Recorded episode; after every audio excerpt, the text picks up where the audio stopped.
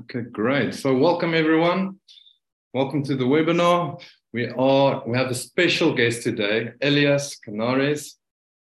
Very, very awesome. I'm very excited to have a chat with him. Um, just to go, to give you guys a little bit more information about Elias. Elias is a thought leader in the area of resilience, leadership, and building trust.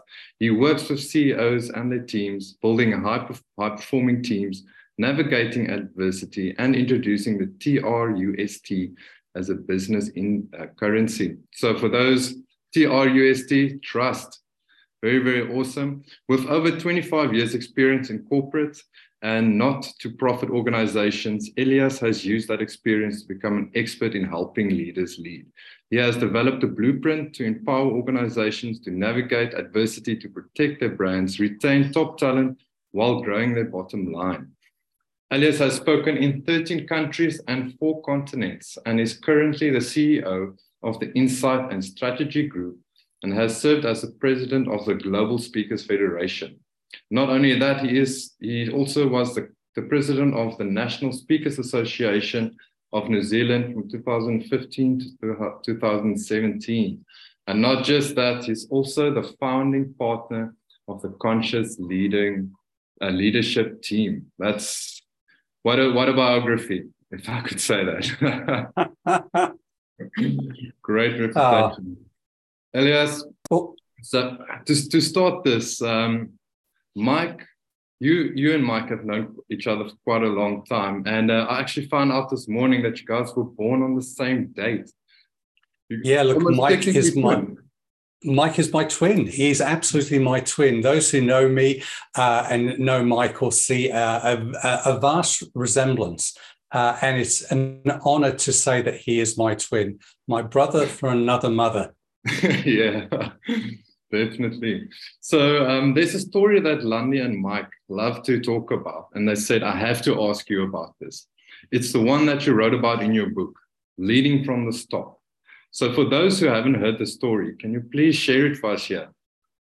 Yeah, look, uh, it, it started off as an ordinary Tuesday. Uh, I was at my parents' house in Wimbledon in South London, about to travel from London Heathrow to Chicago as part of an international speaking tour.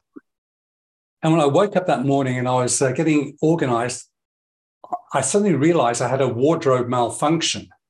And you say, oh dear, wardrobe malfunction doesn't sound too good. No, it wasn't. In fact, I found out that I'd lost my tie. Now, you, you might say, hold on, Elias, that doesn't sound like a real wardrobe malfunction. Well, back then, I was actually traveling on business class. So it was important to dress up and look for the part. So uh, as I kissed my mother goodbye, hugged my father as the taxi driver put my bags in the back of the car, all I could think about was making sure when I arrived at the airport that I went and bought a new tie. And also in my mind, I was thinking about a report that I had to write. So when I got to the lounge, I was there in the United Airlines lounge. I sat there thinking about how do I get and fit this report in? I've got about an eight or ten hour flight. Um, I can maybe write my report on the aeroplane. And then we got the boarding call. So I got on the plane, was halfway through the flight when they took away our uh, uh, lunch. And that's when the, ca- the captain, the pilot came on and he turned round and he said to us, ladies and gentlemen, can I first reassure you there's nothing wrong with the aeroplane?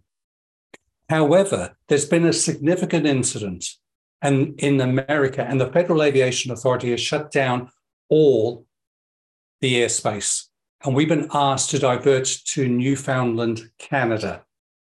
Now, that day happened to be September the first, two thousand one. Wow. That's that's in, that's insane. Uh, tell me about it. You know, we had no idea what was happening. We had no concept of what this issue was, uh, the significant event. And all we knew is that in about half an hour, we'll be landing in a place called Gander in Newfoundland, Canada. First of all, we didn't even know where Newfoundland, Canada was. Secondly, we had no idea what had happened in America. So the first thought that ran through my mind was maybe somebody had assassinated the U S president. And that was followed by a second thought, which was possibly there was a nuclear attack on U S soil. So it wasn't until we actually landed one of thirty-eight aeroplanes that uh, came down to Gander International Airport in about a three-hour period, sure, that the pilot explained some of the information behind what had happened in New York City, Washington, D C, and eventually he piped in the B B C World Service. And that was our sense of understanding. You have to realize, Chris, this was two thousand one. We didn't have smartphones. We didn't have uh, Wi-Fi on the aeroplane. There wasn't social media. We had no idea what was happening. And we were in total and utter isolation. Jeez, I can imagine, eh? Not knowing what's going on. No, that's that's rough. It most really? certainly was rough for us. But here's the here's the interesting situation. So we ended up spending twenty-four hours in the airplane. And you say, well, why did you spend twenty-four hours? Well, first of all, I didn't think we were going to be spending more than a couple of hours in the plane. I thought, and I was in denial, to be honest. I thought a couple of hours, a little layover, then they'll put us back in the air. We'll go to our destination. I still had a report to write. I had a conference to attend and speak at. It was crazy time for us all. But then there was another issue. You see, Gander as a town woke up that morning nine thousand three hundred for breakfast. By the time, by the time thirty-eight aeroplanes landed, they mushroomed out to have to feed sixteen thousand for supper, nearly six thousand, almost seven thousand passengers descended onto that area. So they had to go and organize security, organize immigration, get everything sorted out to then take us off one plane at a time. And all we were allowed to take off on the aeroplane was our carry-on luggage. Whatever was in the hold stayed in the hold. Wow. What an experience, I can imagine. Yeah. So um, on, on that, um, Leading from the Stop is what that book is called. And um, what, what would you say inspired you to write that book, Elias? Well, great question, Chris. Um, when we sat down here in New Zealand back in twenty twenty and COVID came and affected us as it did all around the world, we were given a mandate by government that we had to go into lockdown and isolation. In, in New Zealand, in our uh, framework, it was what we called level four. So level four lockdown meant that literally we had to stop what we were doing. We couldn't go to work. We couldn't go to the shops. We had to sit here and just start again. There was absolute panic. I don't know what you were thinking. I don't know what others were thinking, but it was not a very pleasant situation. I saw people who were worried about, where does my paycheck come from? Um, what can I do if I'm in business to continue serving my clients? How do I change and pivot what I do? Yeah. And so I sat there, I thought to myself, you know what? Everything has come to a stop. It's affected us all. But even as I sat there trying to figure out how I was going to continue, how I was going to support other people, I suddenly remembered that there were others who also had everything come to a stop. And that was what we experienced in nine eleven. In nine eleven, everything stopped. The yeah. airline industry stopped. Uh, the tourism in New Zealand just evaporated overnight. The speaking industry that I was involved with, all the events, they were all cancelled. Mm. Now, afterwards, we started again. We realized that after the stop, there's going to be a start.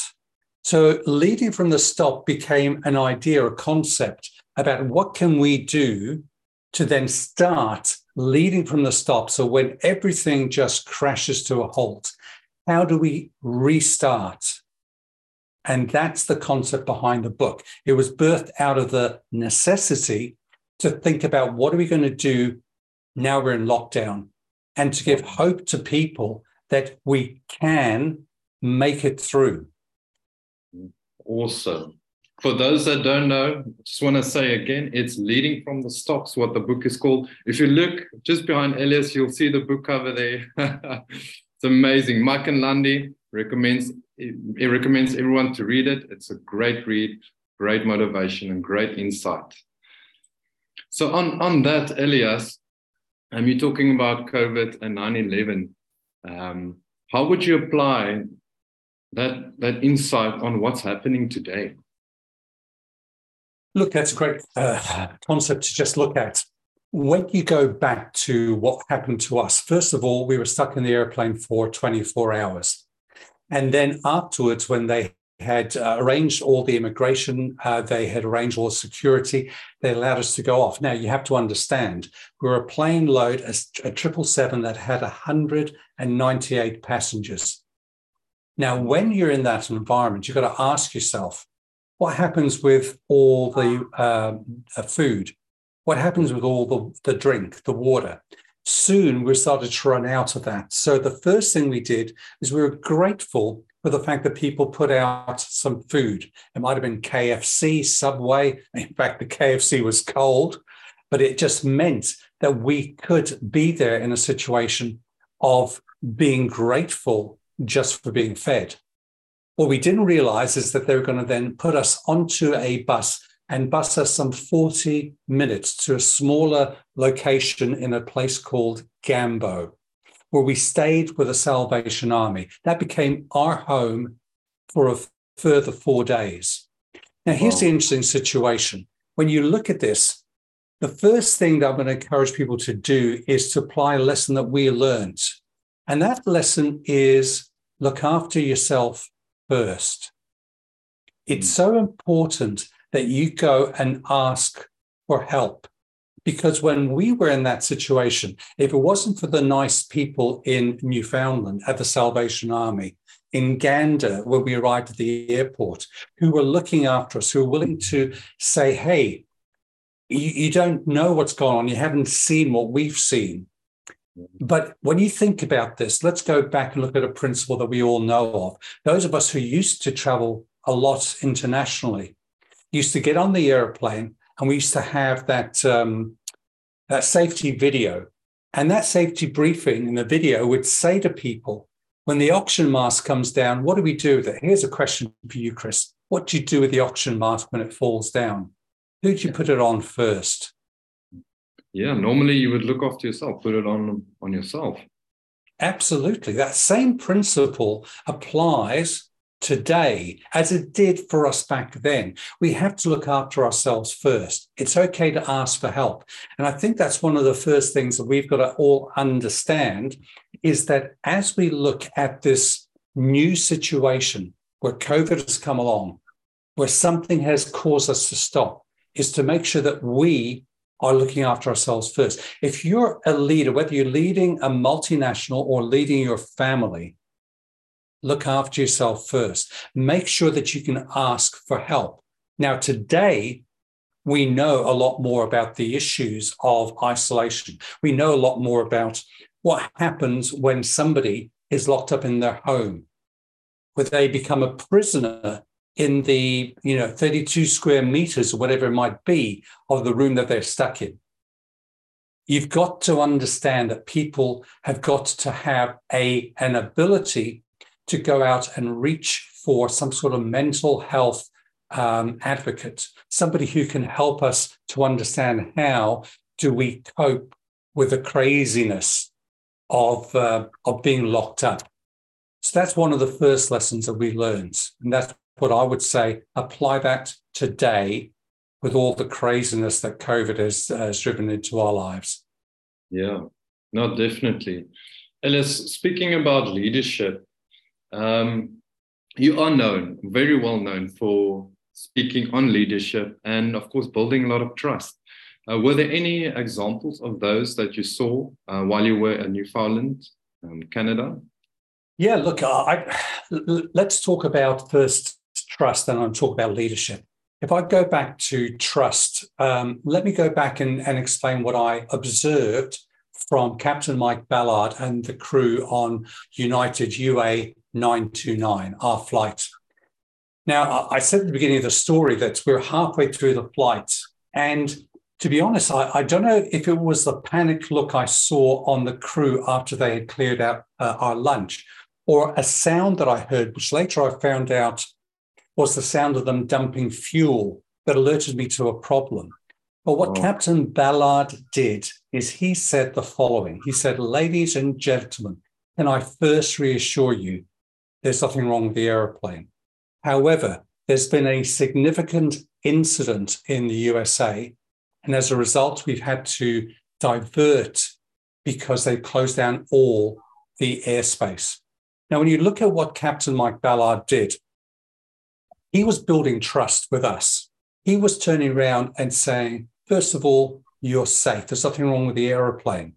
We heard that other planes that were diverted, the pilot said to the um, to the passengers that there was a problem with the plane.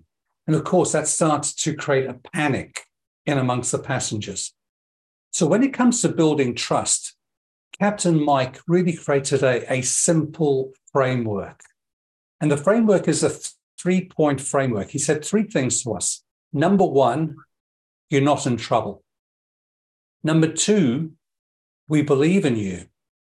And number three, we're here to help. Now, think about this framework. This is a framework that I've used with my son uh, when I've had to, to uh, challenge him about how he's overusing his, his cell phone. He was at high school. It's a framework that we can introduce to many organizations and to within the workforce. Three things. Number one, you're not in trouble. Number two, we believe in you. And number three, we're here to help. It's important that people understand if you're leading them, because leadership is all about uh, influence, nothing more, nothing less. So when you look at this, you've got to create a, a framework for people to build trust. And trust, the acronym T R U S T, stands for transparency. And Captain Mike was very transparent about what was happening. He said there was an incident, going to have to divert.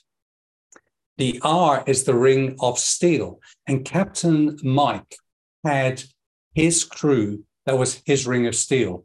They were there every day visiting us, telling us what was happening, how we were uh, progressing. We didn't know when we were going to be able to leave, but he gave us up-to-date information. The U in trust is understanding risk. And they understood risk because they turned round and they dumped fuel out of the airplane, fuel that could potentially have been used as a weapon if there was a hijacker on that particular plane. But then they created safety for us by making sure that everybody, once we were down on the ground, we could go through, we could check all the passengers, make sure that if there was a risk, and they did background checks on all of us, we would identify that. And finally, the last T is the tracking systems, because they put tracking systems in place to make sure they knew exactly where every passenger was, because we ended up spending additional four days five in total when we added the uh, day on the airplane. So that's how we learned about trust out of an example of Captain Mike and his crew. Wow, that's very interesting, very insightful. So, so on that then, um, Elias, the leadership part, what examples could you say did you, did you see or experience on that side? Uh, so when we eventually came through to the Salvation Army, uh, as I mentioned, we, we ended up spending four days at the Salvation Army. We arrived there on buses, school buses, uh, and it was about a forty-minute journey. So we had no idea where we were going to end up. When we saw the Salvation Army, literally, there was a lady there. Her name was um, Therese. We called her Mother Therese. And she was greeting every single person as they came through the door. She was saying, "Welcome. Welcome, welcome to each and every single one of the one hundred ninety-eight passengers that came through the doors of the Salvation Army.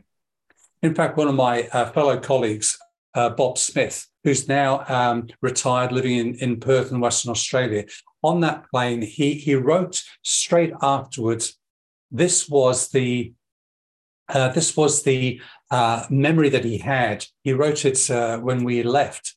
And in that, he said, I was wondering, what does this woman mean when she turns around and she says, welcome?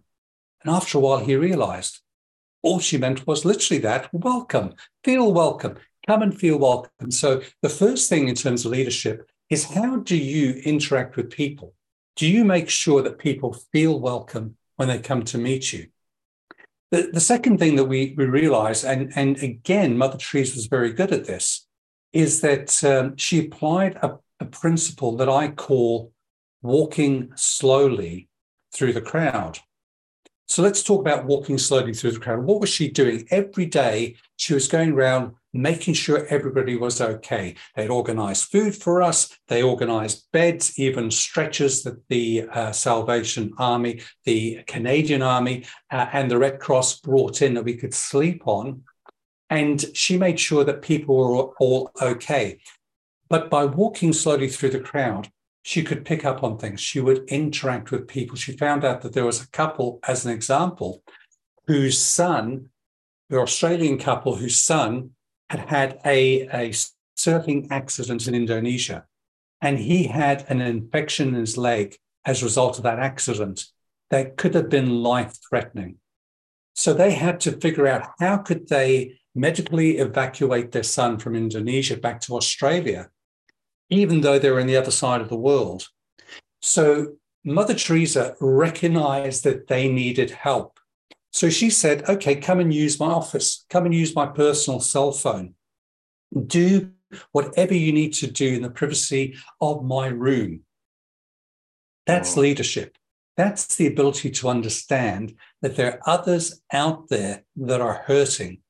Because when you have a crisis, as we've just experienced with COVID, there's people in our community who are lost, who are broken, who are in pain.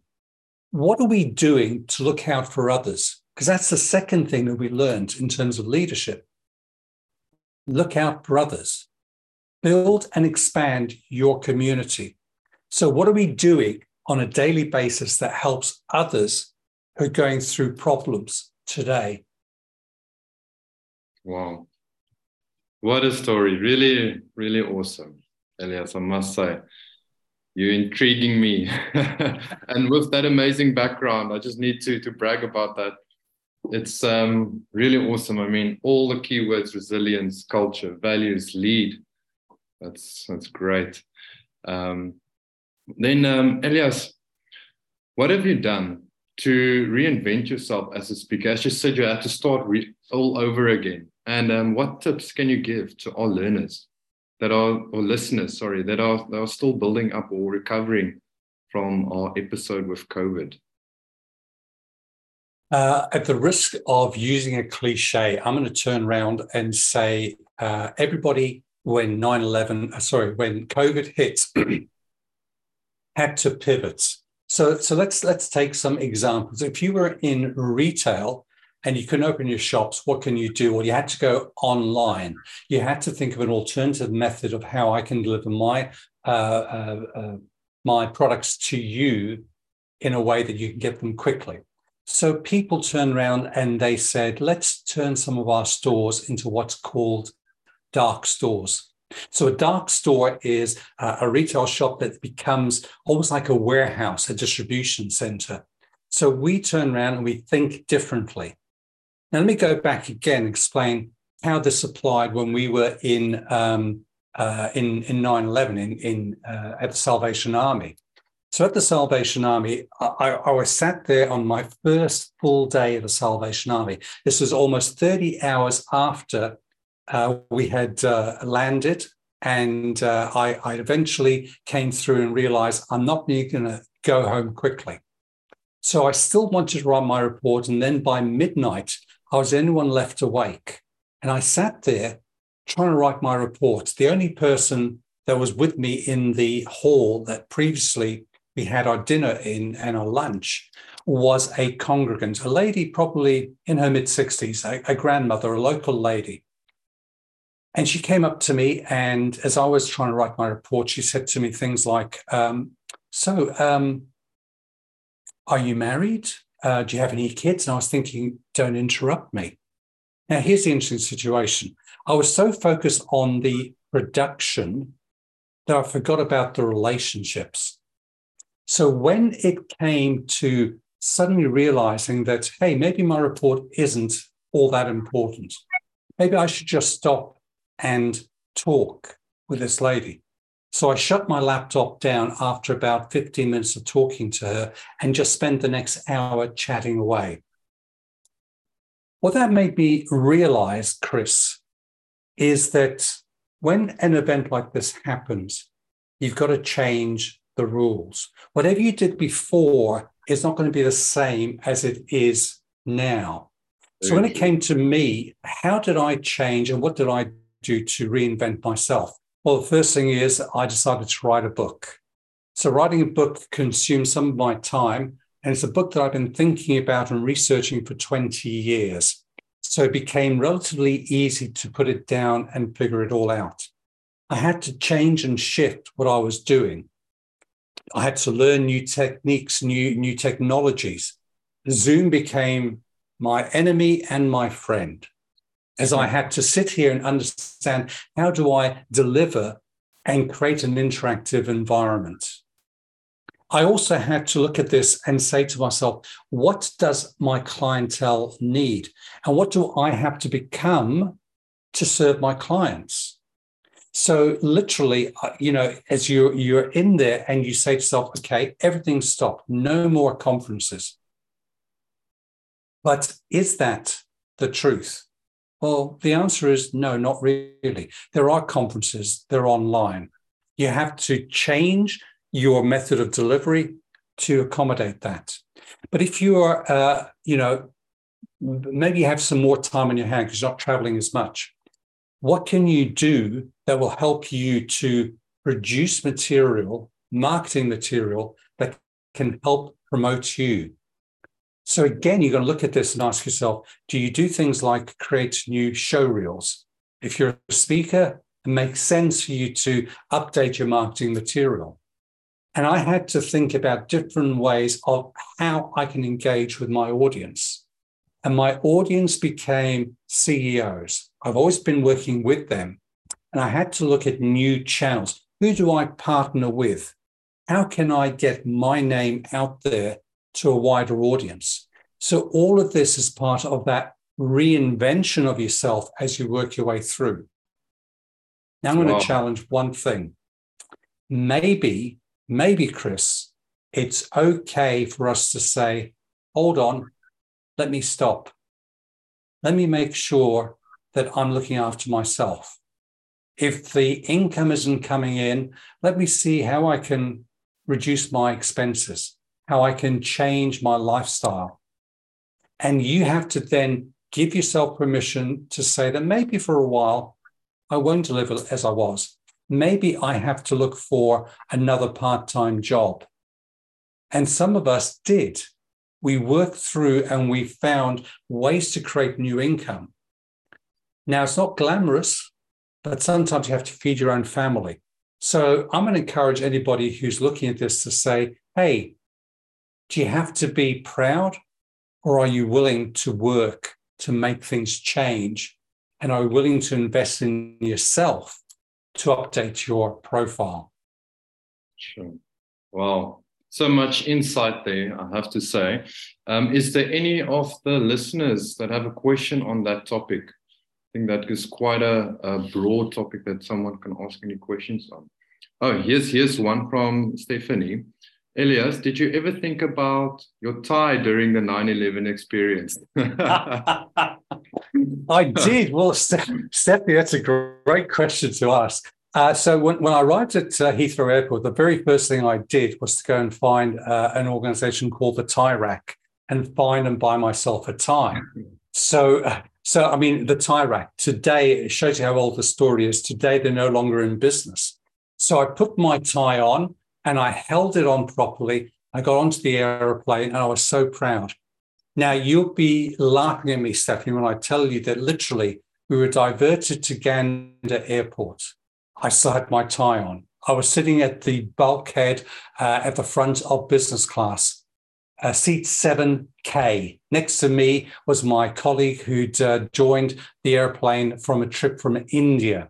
And he sat next to me and we did the, the, the usual um, uh, business class greeting. I looked at him. He looked at me. I said, um, mm, and he went, mm-mm, and that was it. That was our, our, our literal greeting.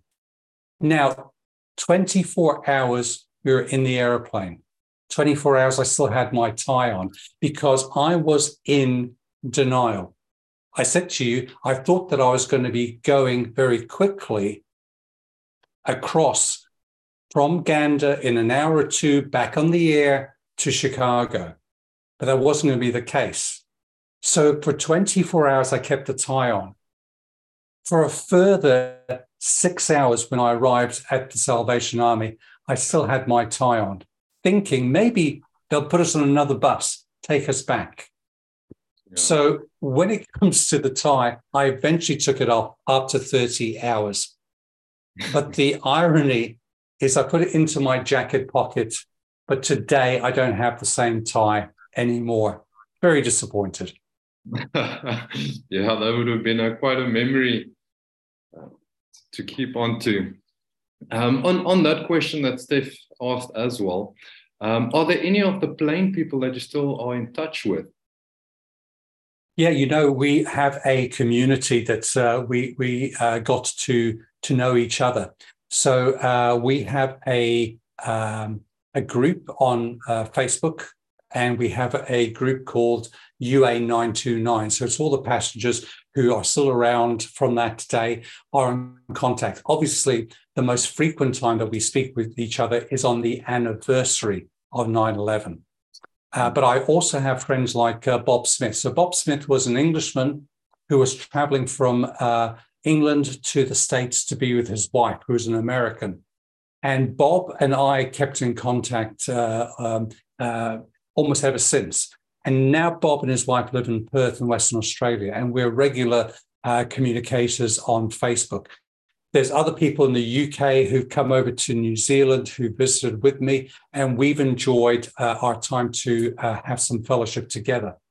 And they created a musical that, that talks about this experience. And the musical is called Come From Away. And literally, if you have the opportunity, if you or you're on iTunes um, or Apple T V, rather, you can you can probably watch it across there. Or if it's come to your city, go and see the musical because it's literally a true representation of what happened. And they say in the musical that we came as strangers, we became friends, and then we left as family. And that to me is the power of the community, because it's about people who are saying, hey, look, I'm going to open up my home to you. Because literally one hundred ninety-seven people in the Salvation Army, we didn't have showers there.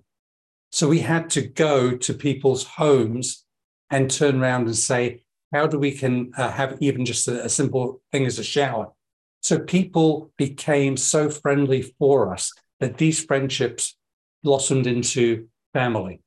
And that's wow. something I want to encourage people to, to consider uh, as we drive that forward.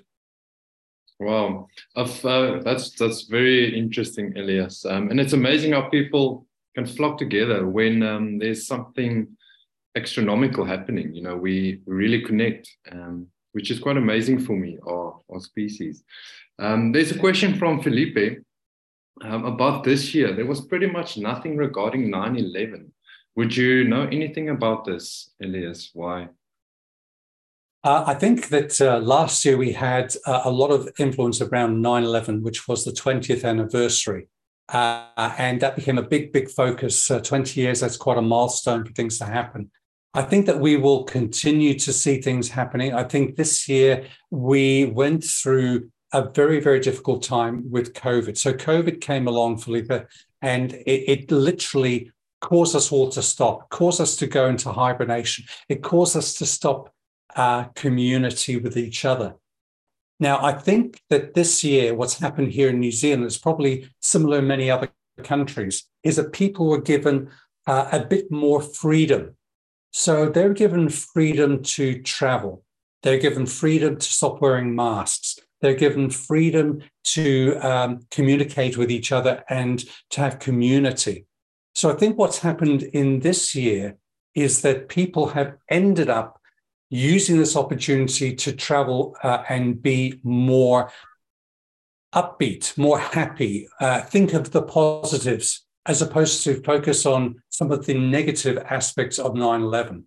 So I think that's one of the main reasons why. Having said that, I think next year you're still going to get uh, uh, questions raised. Uh, I get invited to different um, interviews. And um, certainly if you have uh, uh, an anniversary coming up, somebody somewhere is going to be talking about nine eleven. The question is, can we make it a better experience for everybody? Yeah, very, very true, Elias. Um, here's another one. On Felipe's question, what is the significance of annual celebration of the past incidents? Stephanie asks. Uh, I don't think that we're necessarily celebrating the past incident, because what we're actually celebrating when we come and think about nine eleven, us plain people, the people who are on United U A nine two nine, is the humanity that we saw. So the humanity was the people in, in Gander and Gambo who dropped everything they were doing to look after us. They had lives to lead, they had jobs to do, but all of a sudden they said, how do we step out of what we're doing to come along and help you? So if you think about nine eleven, nine eleven was a dreadful situation. We had the worst possible disaster that was uh, unfolding in our eyes. We saw the planes crashing into buildings. We saw different reports. We we we listened to the C N N where they were playing back the bad side, where, where you know people left voice messages for their families. It was harrowing for me, thinking to myself, what if that was me? What if I was leaving a, a last message for my loved ones? But then we saw humanity. We saw the better side of life. I think that's what we want to celebrate. That's what Come From Away, the musical, that's what Leading From the Stop, the book, is all about. It's about just realigning our vision. We can spend our time thinking about the negative, or we can reinvent our time, focus on what we saw. And if there is hope for every single one of us around the world today, is the hope that you can experience that people are kind, that people actually care about others, that despite what we're seeing on Facebook, we can celebrate that people care. And that was the second thing that we realized. It was to build and expand your community, look after others. I have a, a couple of friends here in New Zealand who during lockdown would make sure that, uh, for example, Bill would phone up a group of people once a week. He had maybe about twenty or thirty people on his list. I was one of them. So once a week, Bill would call me up and say, hey, Elias, just checking in, seeing how you're doing. Now, you have to understand, Bill supports Manchester United. I support Arsenal. We have nothing in common. But still, we were able to have a laugh. We were able to just say, are you okay? Is things going well? Another friend of mine, um, Roland, was working with his wife to cook meals. And we created a program in our church, which was called Here to Help, where every week we would go to people who were um, disadvantaged in some fashion, and we would deliver meals to their homes. So is there humanity in society? I like to think that there is. Can we be the face of humanity? Absolutely. These are just some examples of what we can do and how we can change. And if you can apply other examples or even maybe type them in, I'd love to hear from you, to hear what you've experienced that shows you that we're not celebrating the negative, but actually celebrating the positive going forward. Awesome. What a what a great message and inspirational, I must say. Awesome, Elias. Um, on, on that note as well, what, what is your plans for Elias for two thousand twenty-three? What's happening next year? Wow, uh, two thousand twenty-three is an exciting year for me. Um, a couple of things that have uh, started to happen is I've just uh, um, been engaged by uh, a group called the Executive Connection, where I'll be coming and getting peer groups for like-minded C E Os and helping them to grow and thrive in this difficult situation. So that's one of my uh, uh, big goals, is that I want to positively impact a million households around the world. And so far, we've reached about eighty-nine thousand households uh, through the presentations I've delivered, the training I've given, uh, books I've authored. But now I want to go to influencers. So I want to go to the C E Os, to influence them, so they can influence their employees, they can influence their community and their families, influence their uh, suppliers and their customers. And then also in twenty twenty-three, I've spent the last year building up my profile to go back out in the speaking circuit.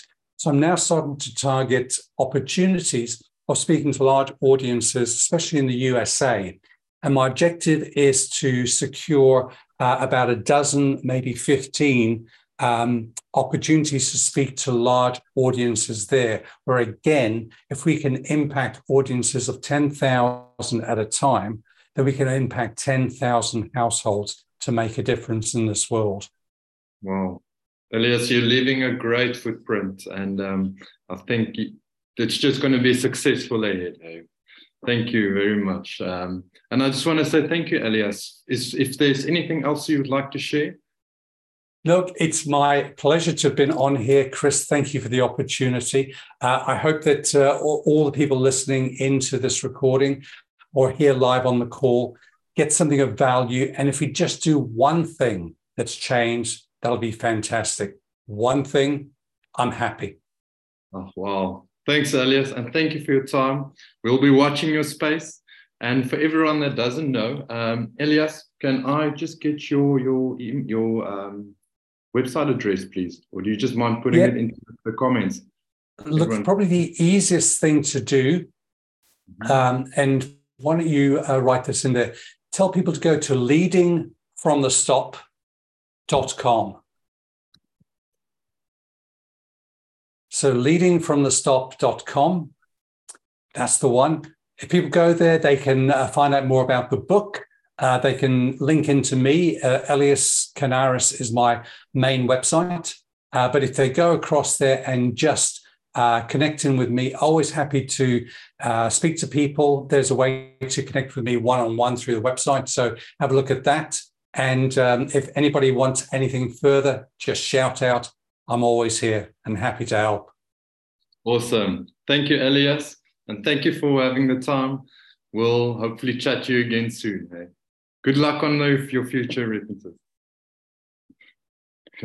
Bye-bye. Bye-bye, everyone. Have a great day uh, and a successful week ahead.